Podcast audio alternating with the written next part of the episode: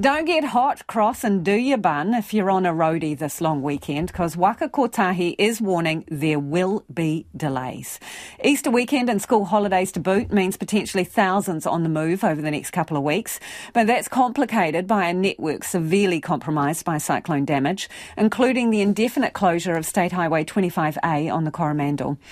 Waka Kotahi's Rob Campbell is asking people to be patient the roads are, are becoming open all over the country, um, and we would love people to get out and enjoy the, you know, getting to see friends and whānau. Um, but please expect some congestion. Um, we have congestion on all of these long weekends at this time of year.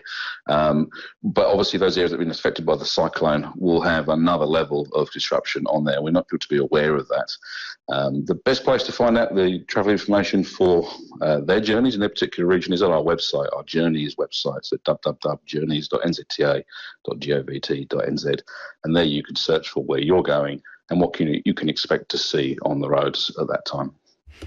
Yeah, this holiday planner tool is quite nifty in that you can punch in your destination and it will give you an idea of the worst times to travel there. Is that right, Rob? Absolutely, yeah, and it is, it is based on previous year's information. So obviously in those areas of the cyclone, that, that might be slightly different this year, but it still gives you a really good idea of when the busy times are, where the hotspots are, so you can plan your journey and know what to expect.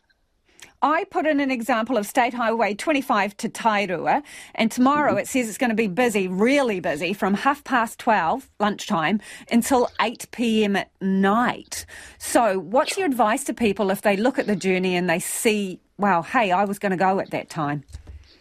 Oh, look, if you possibly can, choose a different time. Now, we appreciate that's not always possible, but uh, if you can avoid those peak times, then do so. Um, but obviously, if not, just be prepared for it. Um, have plenty of water. Be patient. Uh, expect that it's going to take longer. Enjoy the drive. Stop off a few times. Make sure you've got water and, and things to do for your kids, things like that. Because reality is, it is going to be busy and there will be delays. And of course, as I say, that's based on last year. And we know we have some areas where there are uh, traffic management in place and down to single lanes in some cases, which is going to add to that, unfortunately. We're really sorry about it, but we want people to be aware so they can plan for it. Yeah, tell us which are some of the pinch points, please, that there's still considerable work or damage. Well, if we think about uh, the Coromandel in particular, um, State Highway 25A is closed and will be for some time, unfortunately. The rest of State Highway 25 is open, um, but we've got particularly at uh, a, a, site at Opoutere, there's a, a, a, slip there. We're down to one lane. The road's open to all light vehicles, and that includes caravans and people with their boats.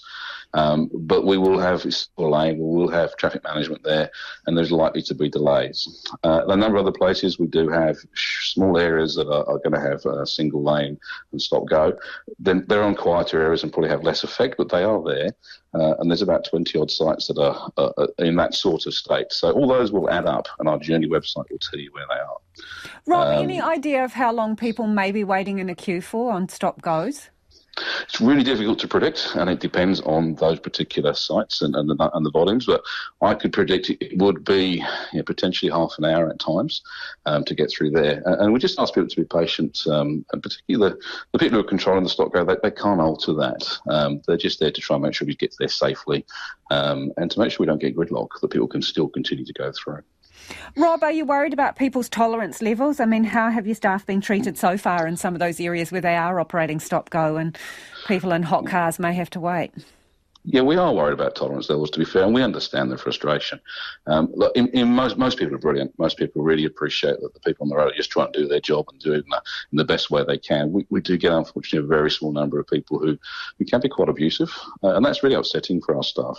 Uh, they're just there doing their job. Many of them are locals. Many of them are affected by these traffic management themselves, and so they understand the frustration, and, and, they're just doing the best they can. So we just ask people to, to be really mindful of that, uh, and that the people on the road, are, they, I say, they're doing their job job, but they, they're not able to, to get everybody through any better.